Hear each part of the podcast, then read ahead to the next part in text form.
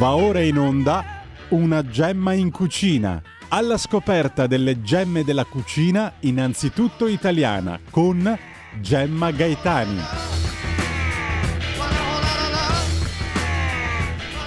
Buongiorno, buongiorno, bentrovati radioascoltatori e telespettatori che ci guardano sul canale 252 del Digitale Terrestre e buongiorno anche a Giulio Cesare anche questo sabato alla regia.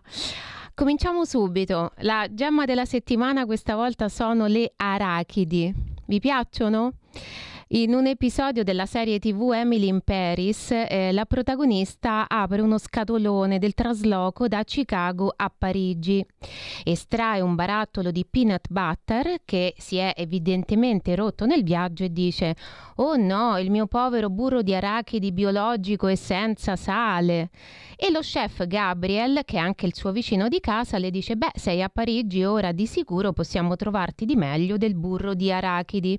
E poi le prepara un omelette.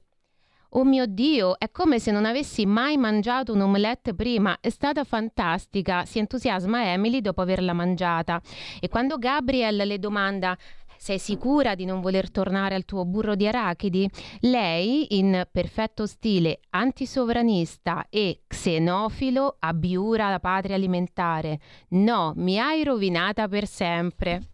Chiaramente citiamo iperbolicamente e anche ironicamente sovranismo e xenofobia e i loro contrari, però la serie è tutta basata su un simpatico scontro di civiltà tra la civiltà americana e quella europea e Emily, che è fortemente difensiva di altri stereotipi a stelle e strisce, rinnega proprio senza pietà e senza indugio il suo ottimo burro di arachidi per un omelette. Però il burro di arachidi non è solo un cliché della terra degli statunitensi che vengono poi raccontati o concepiti come mangiatori di schifezze, quando in realtà non è così. Inoltre le arachidi non hanno a che vedere soltanto con gli Stati Uniti. I semi di arachide eh, sono quelli che noi mangiamo e generalmente eh, li chiamiamo arachidi e sono i semi eh, di questa pianta ipogea.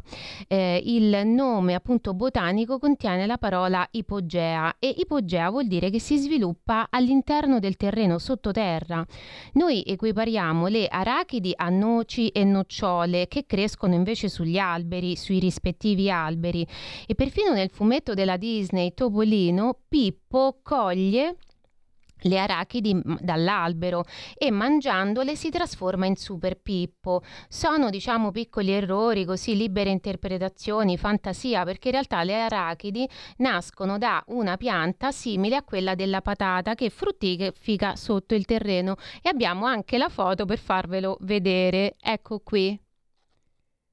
Eccole, eccole qui. Sembrano patate, ma sono arachidi e volendosi divertire a sperimentare la coltivazione potreste provare a piantare dei semi di arachide in un vaso dedicato e poi acquisire il vostro raccolto, diciamo così, proprio come si fa con le patate, cioè tirando via la pianta dalla terra.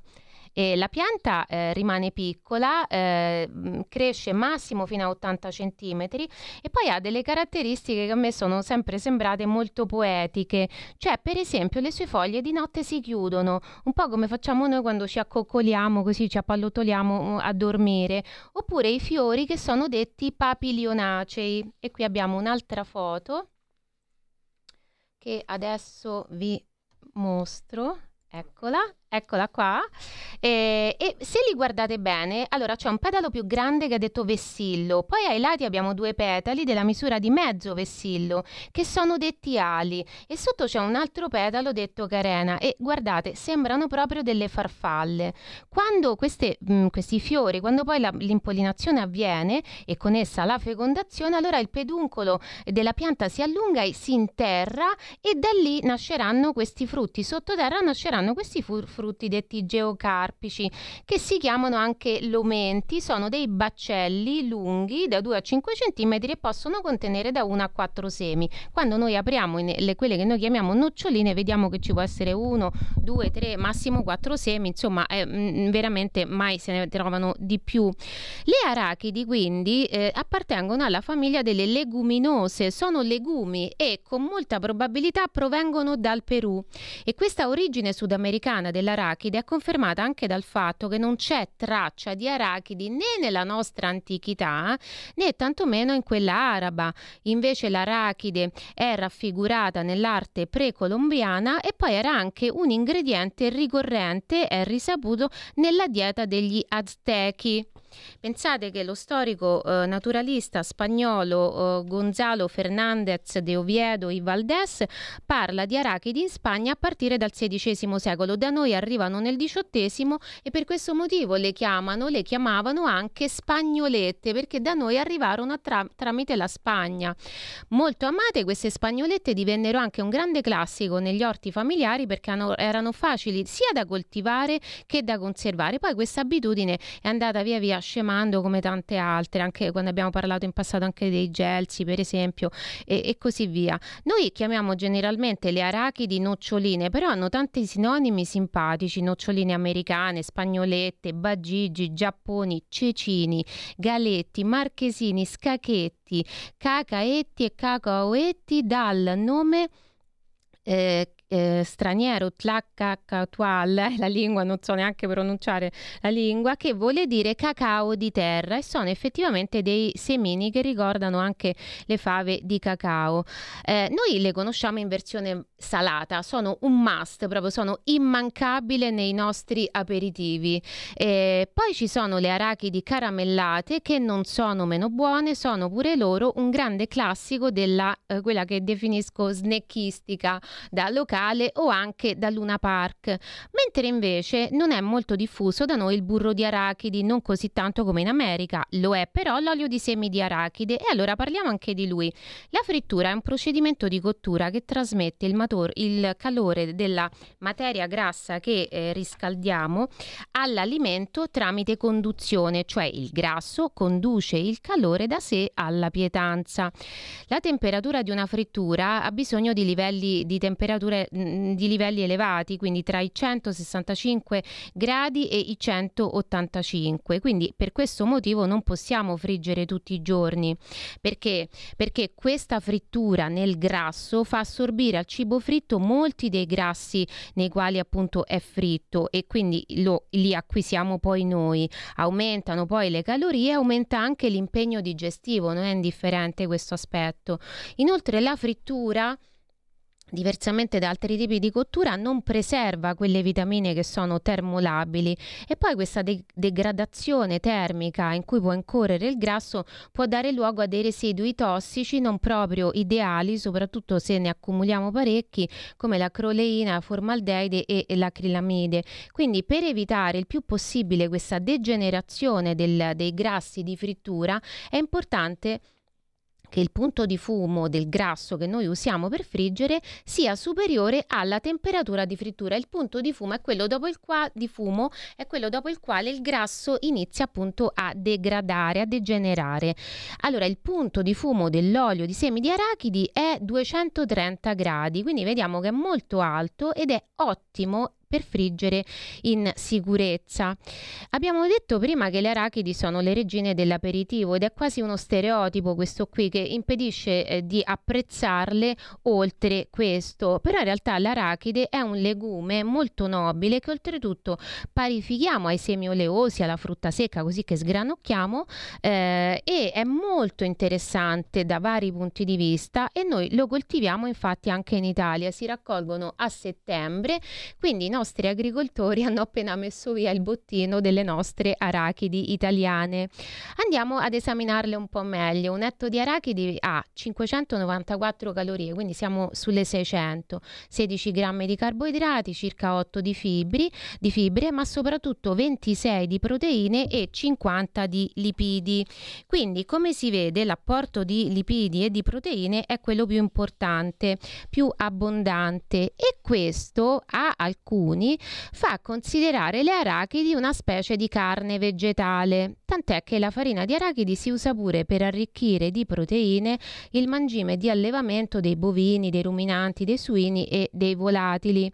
Le arachidi sono anche ricche del, di vitamine del gruppo B, in particolare la vitamina B3. Pensate, ne hanno 12 mg ogni etto, che è il doppio del petto di tacchino, che ne ha 6 mg.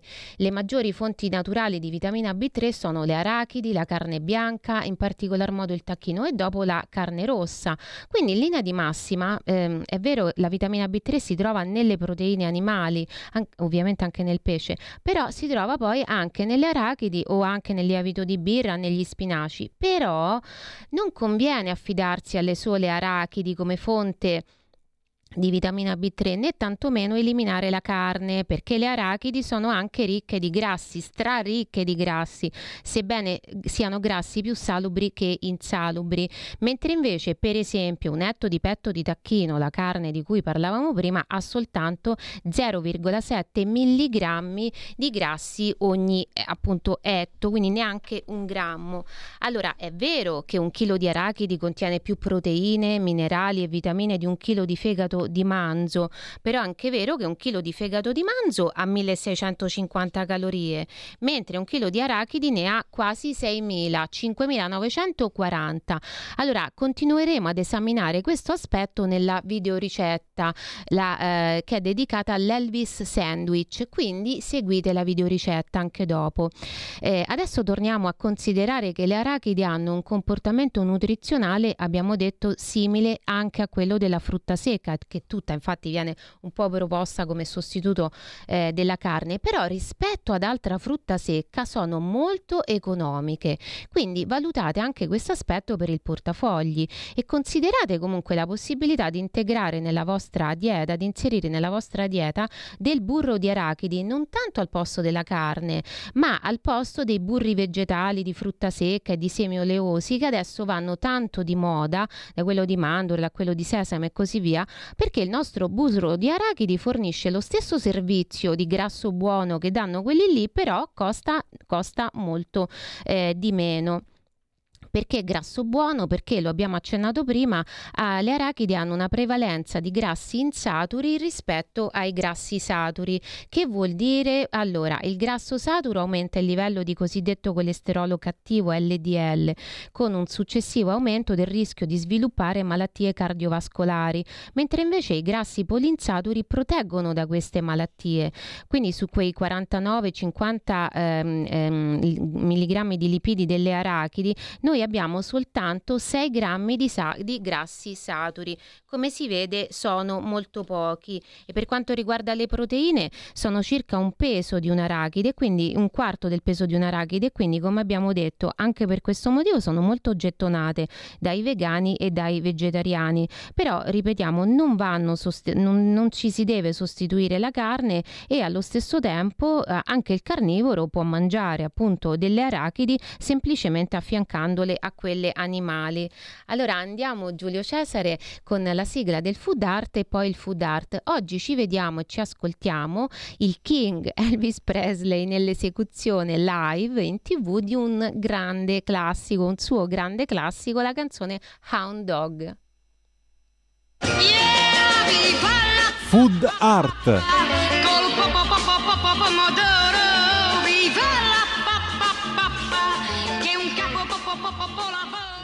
now, ladies and gentlemen, yes, that's right, Elvis Presley.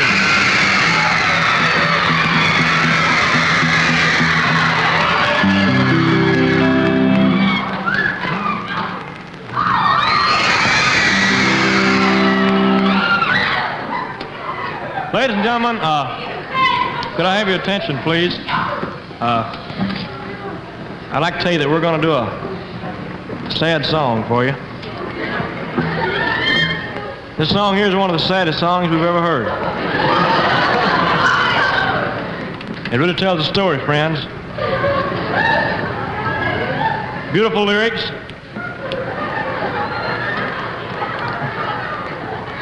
It goes something like this.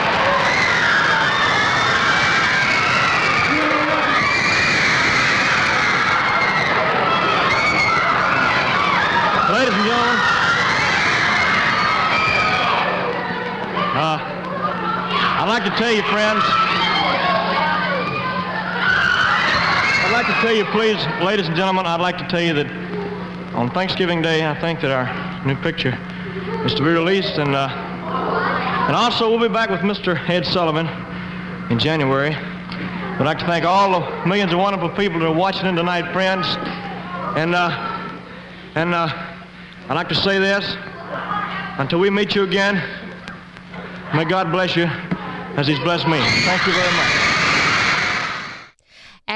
La rubrica Food Art riguarda la prima regola del cuciniere che vuole riscoprire l'orgoglio di essere tale, lo diciamo sempre, e ci ricorda che food non è solo l'hashtag del cibo ostentato certe volte su Instagram, ma è anche oggetto di citazioni artistiche, per esempio quadri, romanzi, canzoni. Questa Hound Dog, ecco, di questa Mike Stoller, il compositore con Jerry Leiber, raccontò, eh, disse che eh, Big Mama Thornton, che era appunto la cantante che per prima la interpretò era una meravigliosa cantante blues.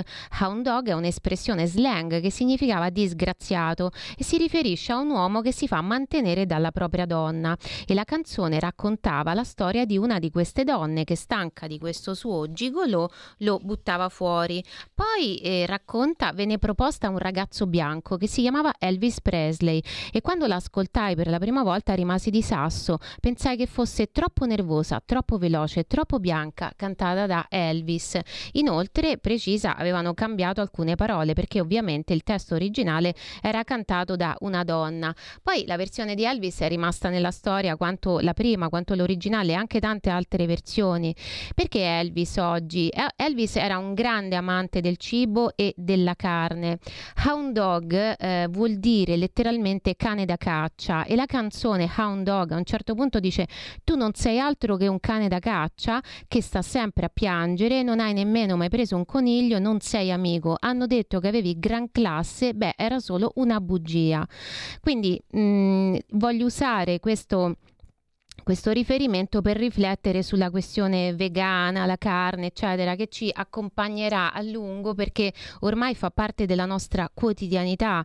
Ecco, il mercato vegano, che è un mercato, l'abbiamo visto l'altra volta, si accompagna eh, per quanto riguarda le teorie, per esempio alla teoria antispecista secondo la quale non esiste una superiorità dell'essere umano sulle altre specie del regno animale.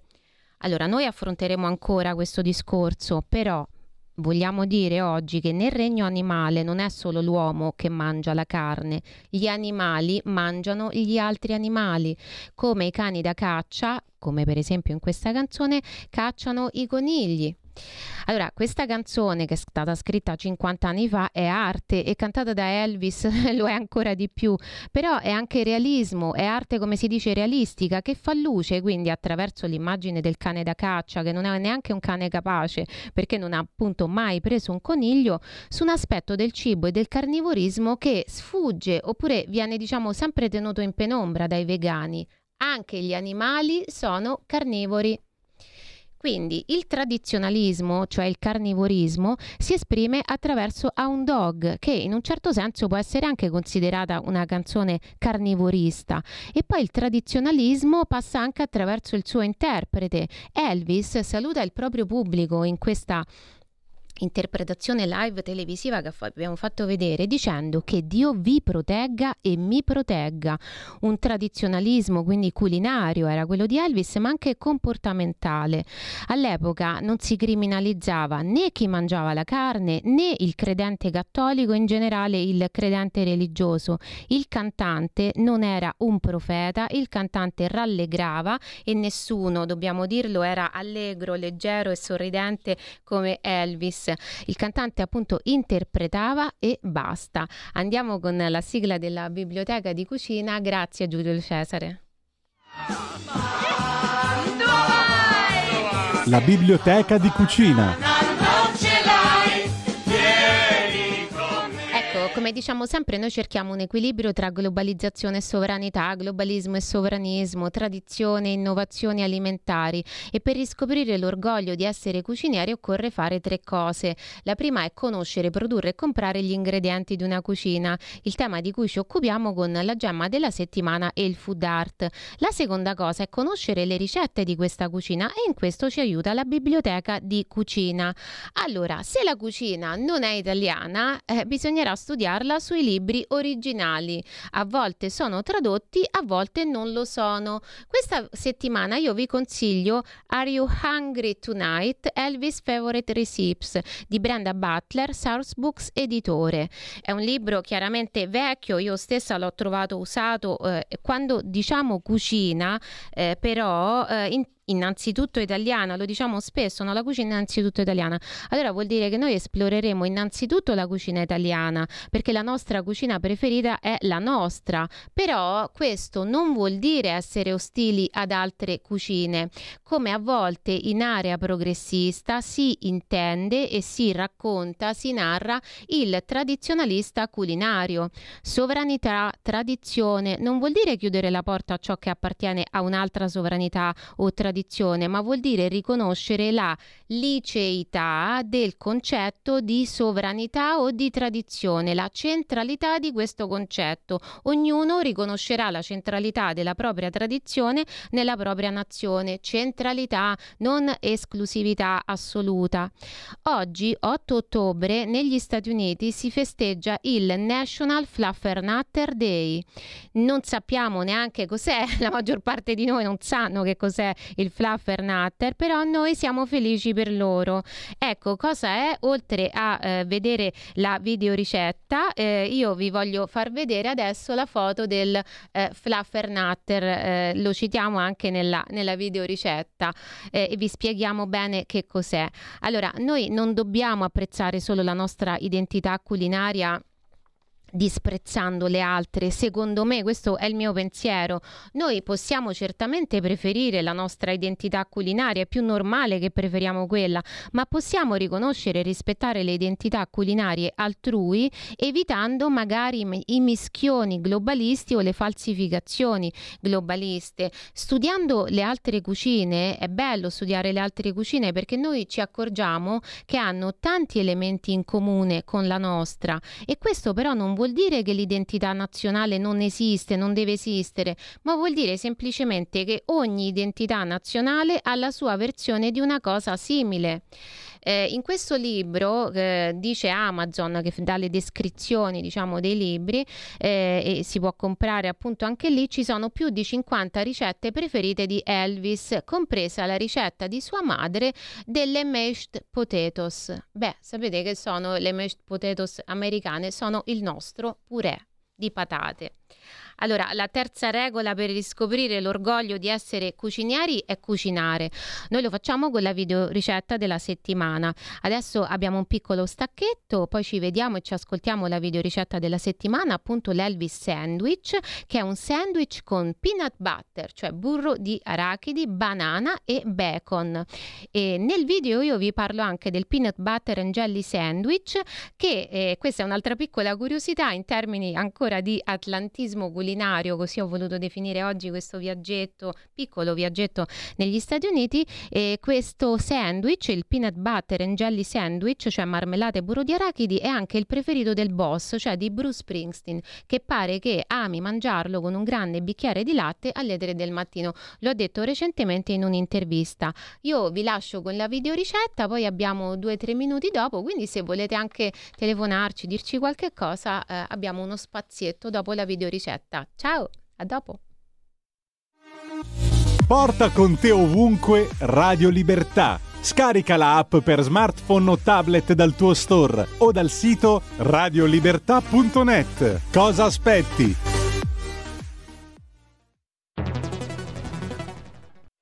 C'è chi te la racconta sbagliata e chi te la racconta male. C'è chi te la racconta tagliata chi te la racconta al contrario e chi non te la racconta affatto. QDS te la racconta giusta. Ogni giorno la tua terra, il suo presente, le sue attese, la sua volontà di rinascita. Leggi, abbonati, scegli il quotidiano di Sicilia. L'informazione giusta per crescere insieme.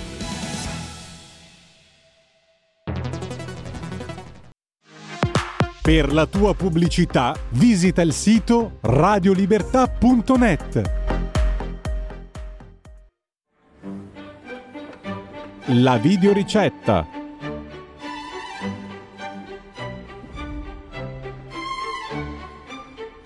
Andiamo.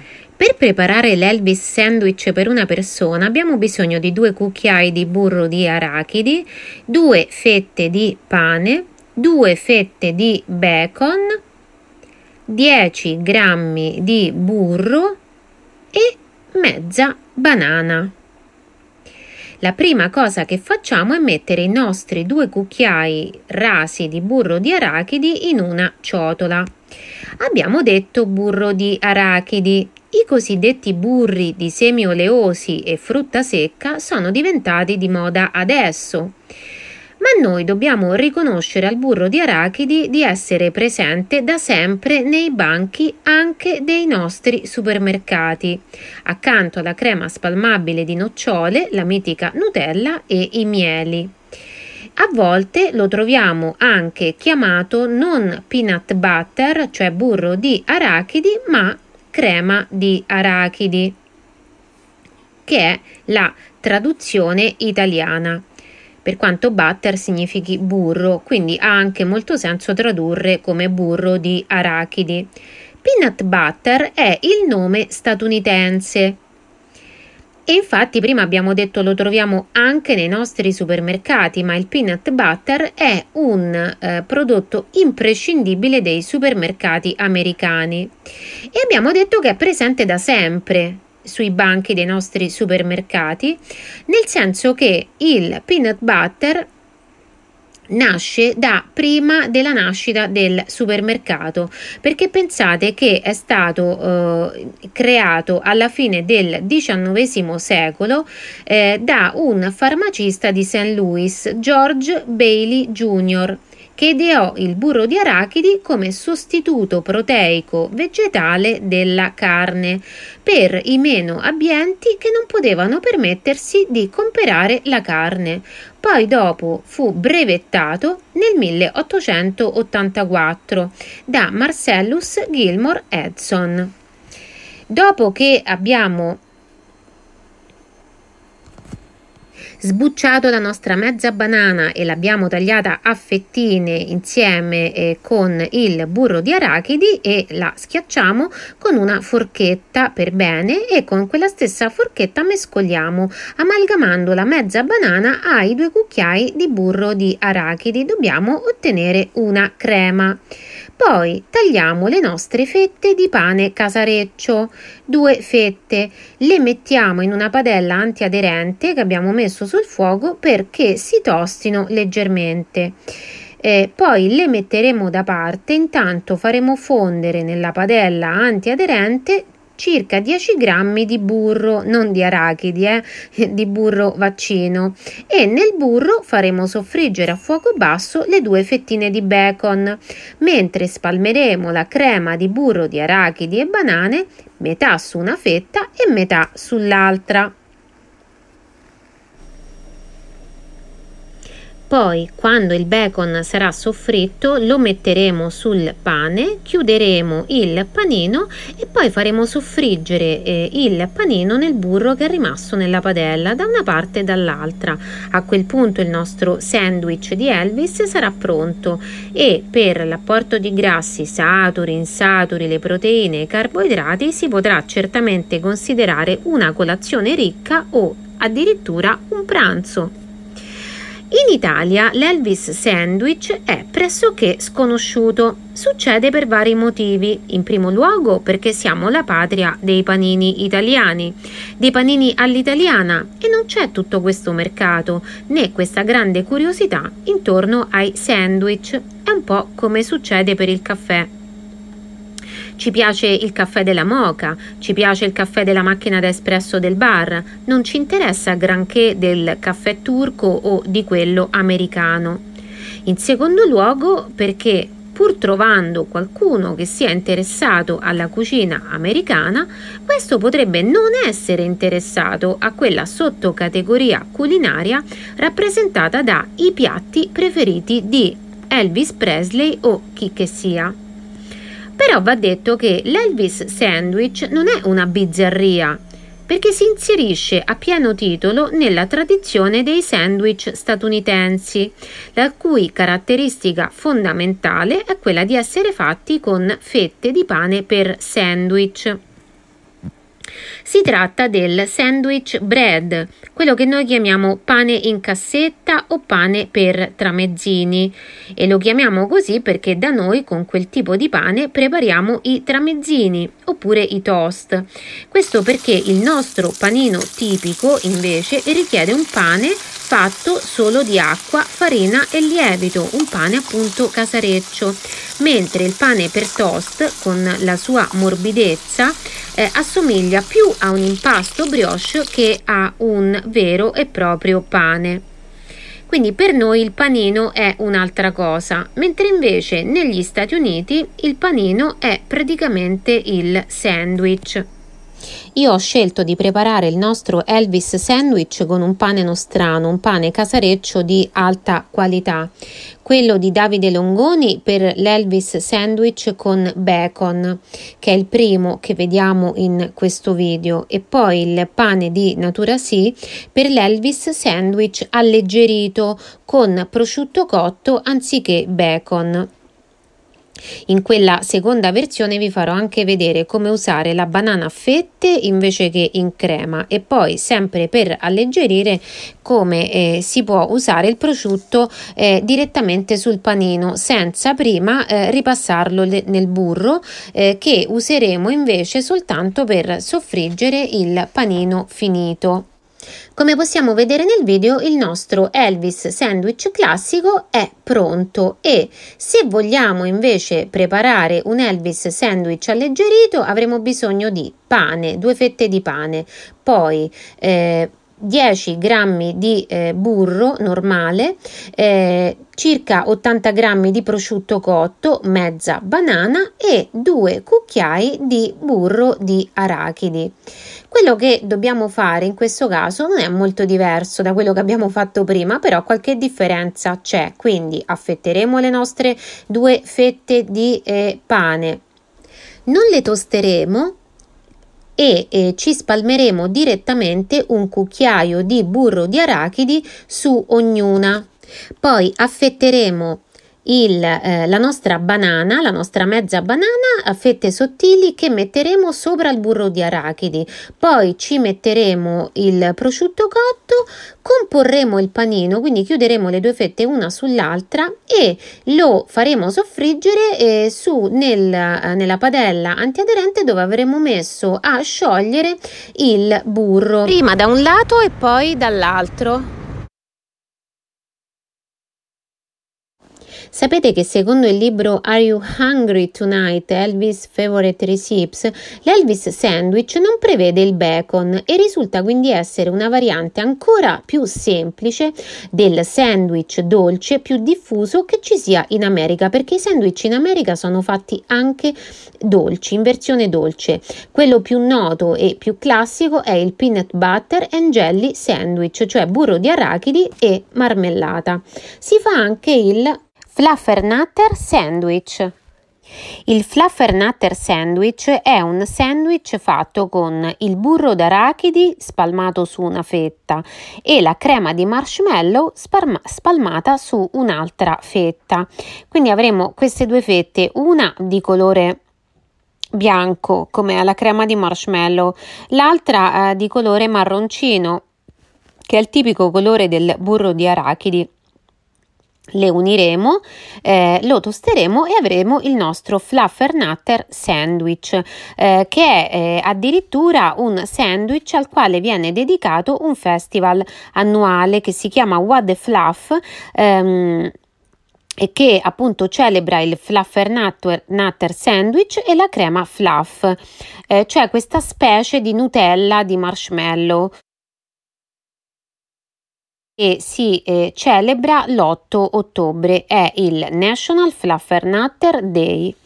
Eh, ecco, per quanto riguarda l'uso del burro di arachidi e in generale delle arachidi come sostitutive della carne, abbiamo da fare qualche riflessione. Proprio perché prima abbiamo eh, detto che il burro di arachidi viene ideato come sostituto della carne per chi non poteva permettersela.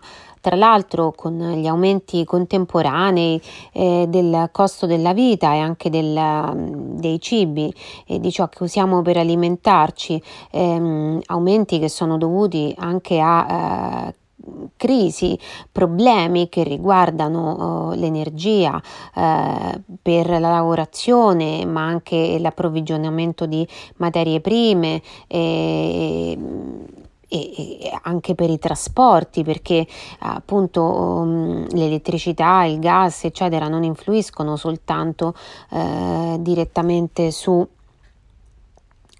l'accensione del nostro frullatore in casa che ci costerà di più, ma anche su ehm, aspetti ehm, che fanno parte della produzione, quindi il trasporto per esempio dei prodotti alimentari. Però tornando a bomba, eh, quello che io penso è che con eh, questa eh, problematica rischiamo sicuramente di eh, eh, sentire sicuramente sicuramente più vicina alla condizione o fare l'esperienza della condizione di chi appunto nel XIX secolo non poteva permettersi la carne e quindi ebbe eh, appunto giovamento mangiando burro di arachidi. Tra l'altro sappiamo anche che tutto spinge, tutto ci spinge, tanti ci spingono, ci vogliono spingere eh, a ehm, rimodellare tutto il mondo e anche a rimodellare l'alimentazione facendoci archiviare definitivamente la carne per sostituirla con i suoi sostituti. Eh, quindi mh, la riflessione sulla sostituzione della carne con le arachidi o con il burro di arachidi è attuale eh, per più eh, motivi, però la risposta che eh, si vuole dare eh, in questo caso eh, è un ni. Un ni perché? Perché il burro di arachidi può sicuramente accompagnarsi a un po' di carne.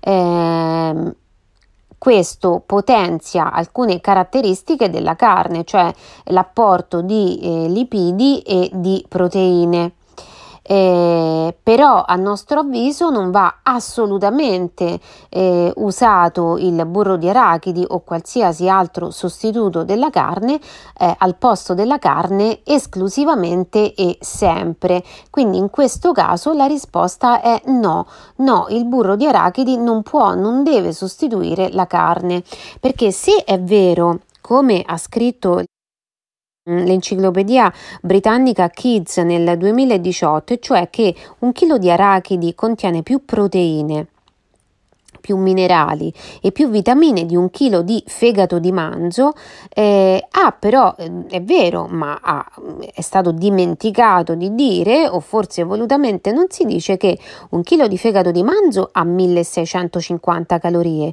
un chilo di arachidi ne ha 5940, quindi molti più grassi. Poi le proteine dei eh, legumi, delle arachidi in questo caso, sono proteine meno nobili di quelle della carne. In più non c'è nei vegetali il ferro M, quindi eh, è consigliabile sostituire in toto la carne con i suoi sostituti? No, assolutamente no. Anche per questo motivo la versione alleggerita di Elvis Sandwich eh, serve diciamo a dirci che noi possiamo anche modificare le ricette con delle varianti che magari incontrano il nostro favore per i più svariati motivi. Per esempio, non voglio esagerare con i lipidi, mi voglio prendere i lipidi del burro di arachidi, ma non ce ne voglio aggiungere altri e quindi userò del prosciutto cotto che notoriamente è più magro rispetto rispetto a una pancetta, eh, un bacon eh, o un, un salame. Eh, per quanto riguarda eh, l'Elvis sandwich, abbiamo già detto che è un apporto calorico importante, quindi eh, mangiatelo, provatelo e mangiatelo sicuramente a colazione o a pranzo. Non consideratelo uno snack, una merendina, perché è troppo carico per essere considerato eh, così, eh, valutato così. Um,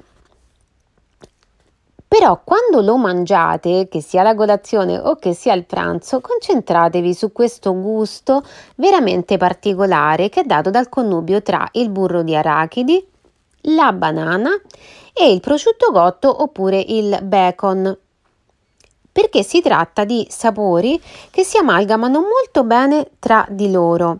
Il burro di arachidi preferibilmente eh, usatelo non zuccherato. Se è salato va bene, non c'è problema perché comunque noi ci mettiamo un altro ingrediente salato che è il prosciutto cotto oppure nella versione canonica il bacon. Eh, fate caso a come il gusto molto delicato del, del burro di arachidi ehm, sa quasi di tostato, sembra qualcosa, ricorda un gusto, c'è, c'è tanto il gusto del tostato. Ecco, fate attenzione a come questo gusto veramente particolare si amalgama con quello della banana, che a sua volta è un altro gusto molto particolare, perché la banana è dolce, ma non troppo, e dobbiamo dire che non esiste un altro gusto simile a quello della banana. Quindi sono due gusti molto particolari che noi congiungiamo e ai quali appunto poi eh, uniamo anche un ulteriore gusto che è quello del bacon oppure quello della prosciutto cotto. Ed è veramente una particolarità rispetto a, um, a i nostri panini perché l'agrodolce nella nostra alimentazione è abbastanza raro e soprattutto l'agrodolce non rientra nel panino. Poco tanto zuccherata la banana è comunque una un frutto ed è dolce. Eh, noterete poi come eh, questo ripassare, soffriggere nel burro il panino una volta finito, che è un'altra abitudine che non ci appartiene, eh, gli conferisce comunque un gusto molto particolare e mh, mm, direi sfizioso.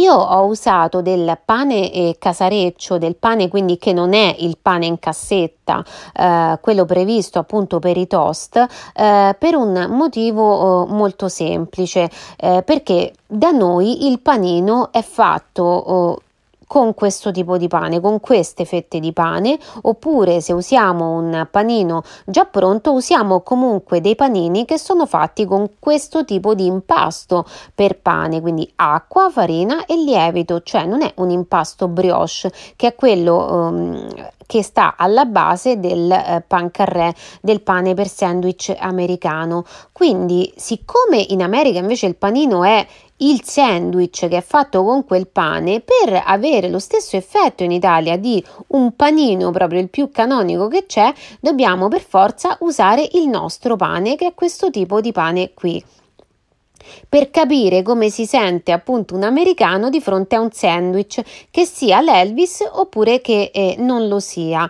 Ricordatevi anche, abbiamo detto che questo è un panino eh, sostanzioso che quindi può diventare un eh, pasto. Potete quindi di conseguenza portarlo anche al lavoro per sentirvi non tanto un po' Elvis ma almeno un pochino americani quando fate la vostra pausa pranzo. Vi basterà ehm, tagliarlo appunto in in due parti o anche tenerlo intero se volete e avvolgerlo con la pellicola eh, alimentare eh, questo per, eh, per proteggerlo eh, quando lo trasportate. Pellicola alimentare se potete usufruire di un microonde per scaldarlo. Se invece avete eh, in ufficio un fornetto elettrico allora naturalmente eh, avvolgetelo piuttosto nella alluminio alimentare alimentare nell'alluminio da cucina.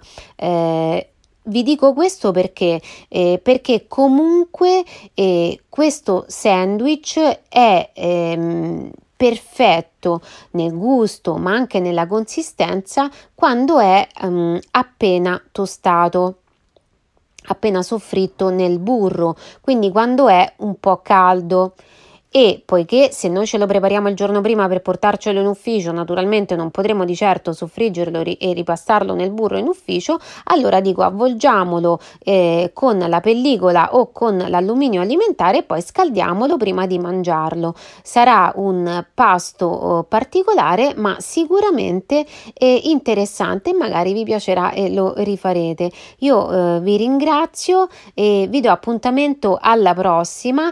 Eh, vi ricordo di scolarlo un pochino dal, dal burro eh, perché appunto eh, il, il, burro rimane quasi tutto nella, nella, padella e questo è molto importante perché non dobbiamo appunto esagerare con i grassi che abbiamo visto eh, già ci sono e eh, vi eh, do appuntamento alla prossima ricetta eh, invitandovi a esplorare anche il mondo dei panini che non sono propriamente i panini italiani perché possono riservare delle sorprese. Come abbiamo detto con il pane per toast degli americani noi facciamo o i toast oppure facciamo i tramezzini.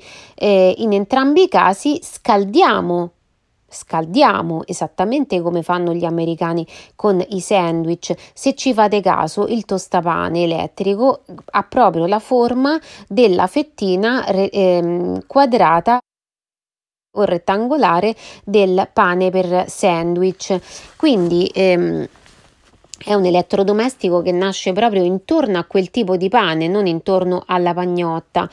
Però eh, Quindi anche noi conosciamo quel pane e lo scaldiamo, eh, tra l'altro magari nella tostiera se non usiamo il tostapane, però qui la differenza fondamentale è che eh, gli americani lo riscaldano in un grasso nel burro eh, che appunto è sicuramente più diffuso de, de, dell'olio oh, extravergine di oliva in America.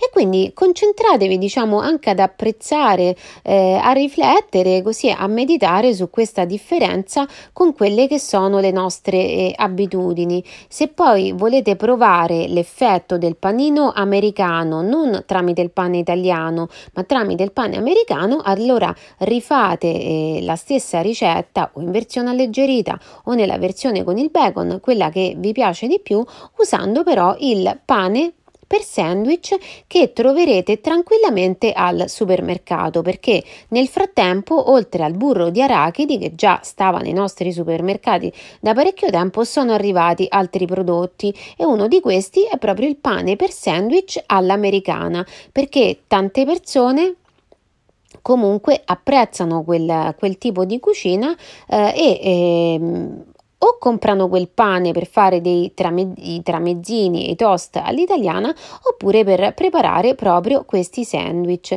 questi sandwich all'americana come eh, questi eh, che noi abbiamo preparato insieme oggi. Io vi dico grazie eh, e eh, buon Elvis sandwich e alla prossima. Grazie. Ciao. Ecco, spero che abbiate visto, oltre ad aver sentito, o, oltre a dire buon Elvis Sandwich, oggi ripetiamo, dobbiamo dire buon Fluffer Nutter Day, quindi se avete degli amici americani, statunitensi, insomma augurategli questa, fategli quest, fate loro questo augurio. E lo abbiamo detto anche nel video, questo eh, Fluffer Nutter, eh, Fluff è questa crema eh, di marshmallows. E la, si fa anche una manifestazione che eh, si chiama What the Fluff e che fa il verso all'espressione eh, diciamo popolare statunitense What the fuck che significa che cavolo, che cacchio eh, più o meno edulcorandola ecco un pochino. Avete visto, se avete visto il video avrete visto anche che il burro a un certo punto mentre ci si soffriggeva dentro il panino assumeva una colorazione che si chiama noisette, cioè nocciolina, quindi sempre, sempre lì torniamo oggi. Eh, questo perché il punto di fumo del burro è molto basso, è tra i 120 e i 160 gradi centigradi, quindi siamo proprio al limite della frittura Invece il burro chiarificato, quello al quale è stata tolta l'acqua, è un punto di fumo più alto, costa di più, però gli americani tendenzialmente usano il burro normale, il burro vaccino. Quindi come vedete, noi io dico sempre che eh, la cucina è qualcosa di cui si deve parlare ma che si deve fare, perché facendo le cose noi vediamo e capiamo meglio anche quello che, quello che diciamo. Tornando quindi a parlare di tesi, di teorie, eccetera, io ci tengo molto a questo discorso discorso. Mi dà fastidio quando dico che amo la cucina italiana perché è la mia e vengo additata eh, come mh, mm, posso essere additata come sovranista sinonimo di eh, idiota eh, perché non è così, cioè sovranità alimentare eh, non è appunto come dicono alcuni una visione a senso unico, come abbiamo detto anche prima, io riconosco il diritto alla sovranità di ogni nazione, non solo alla mia, quindi l'obiettivo della sovranità alimentare non è sterminare italiana, per esempio, non è sterminare la sovranità alimentare delle, delle altre nazioni e far mangiare tutti quanti italiano. Eh, il vero sovranista apprezza tutte le cucine, ma semplicemente vuole, recandosi in una certa nazione, trovare una cucina innanzitutto nazionale. Quindi, innanzitutto, secondo me, la chiave di tutto, non solo quando parliamo di cucina, sta nella relativizzazione, nella contestualizzazione. Quindi, se dico che la cucina è innanzitutto nazionale, sto dicendo che è prima di altre, ma non che è l'unica.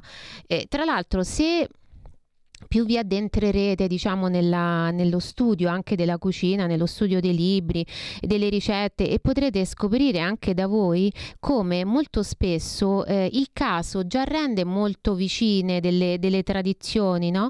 Eh, perché ci sono per esempio delle ricette che si somigliano veramente ma per puro caso, come per esempio il nostro purè e le mashed potatoes americane. Eh, è chiaro che dovunque ci sia un ingrediente e ci, so, e ci siano degli esseri umani tutti quanti avranno più o meno sviluppato eh, la stessa possibilità di eh, uso, di elaborazione eh, di quell'ingrediente. Quindi ci sono le ricette che si somigliano per caso quindi dire eh, queste battaglie su dove è nata veramente una ricetta e quindi a chi appartiene, allora non esiste la tradizione che dice di essere appunto depositaria e custode di quella ricetta, sono tutte secondo me questioni non, non di lana caprina come si, si potrebbe pensare, ma mistificazioni di quella che è la realtà, che è molto molto più semplice perché esistono appunto le ricette che per caso si assomigliano, ci sono poi i travasi e anche quelli sono leciti, legitissimi gravissimi. Ci sono i furti e in fondo sono leciti anche quelli quando noi iniziamo a coltivare qui un seme che proviene da un'altra parte, in un certo senso stiamo derub- derubando quella nazione oppure no? Ma secondo me no. Ci sono le mescolanze fusion, come per esempio ho provato a fare io facendo il panino americano per eccellenza, cioè il sandwich con il pane italiano per eccellenza. Io l'ho fatta apposta, ne abbiamo parlato, insomma, no, spiegato spiegato meglio nella, nella videoricetta perché? Però se voi volete avere la ricetta filologica allora certamente dovrete prendere al supermercato il pane per sandwich e usare quello al posto di quei pani diciamo un po' più di, di qualità un po' mh, superiore freschi soprattutto non conservati che ho voluto scegliere io. Quindi io lo ripeto il sovranista o il tradizionalista alimentare riconoscono il concetto di sovranità della cultura nazionale in una data nazione. Questo vale in tutte le nazioni non solo solo nella propria. Quindi ciò che ne consegue è la globalità, cioè la realtà e non il globalismo o la globalizzazione che sono altre cose e che possono diciamo avere degli aspetti economici innanzitutto non proprio simpatici. Io vi lascio con, con queste riflessioni, eh, commentate, c'è stata anche la diretta su Facebook, se ci volete dire qualunque cosa potete anche lasciarci un commento lì. Io vi ringrazio spazio, grazie Giulio Cesare e ci vediamo e sentiamo sabato prossimo. Ciao! Avete ascoltato una gemma in cucina.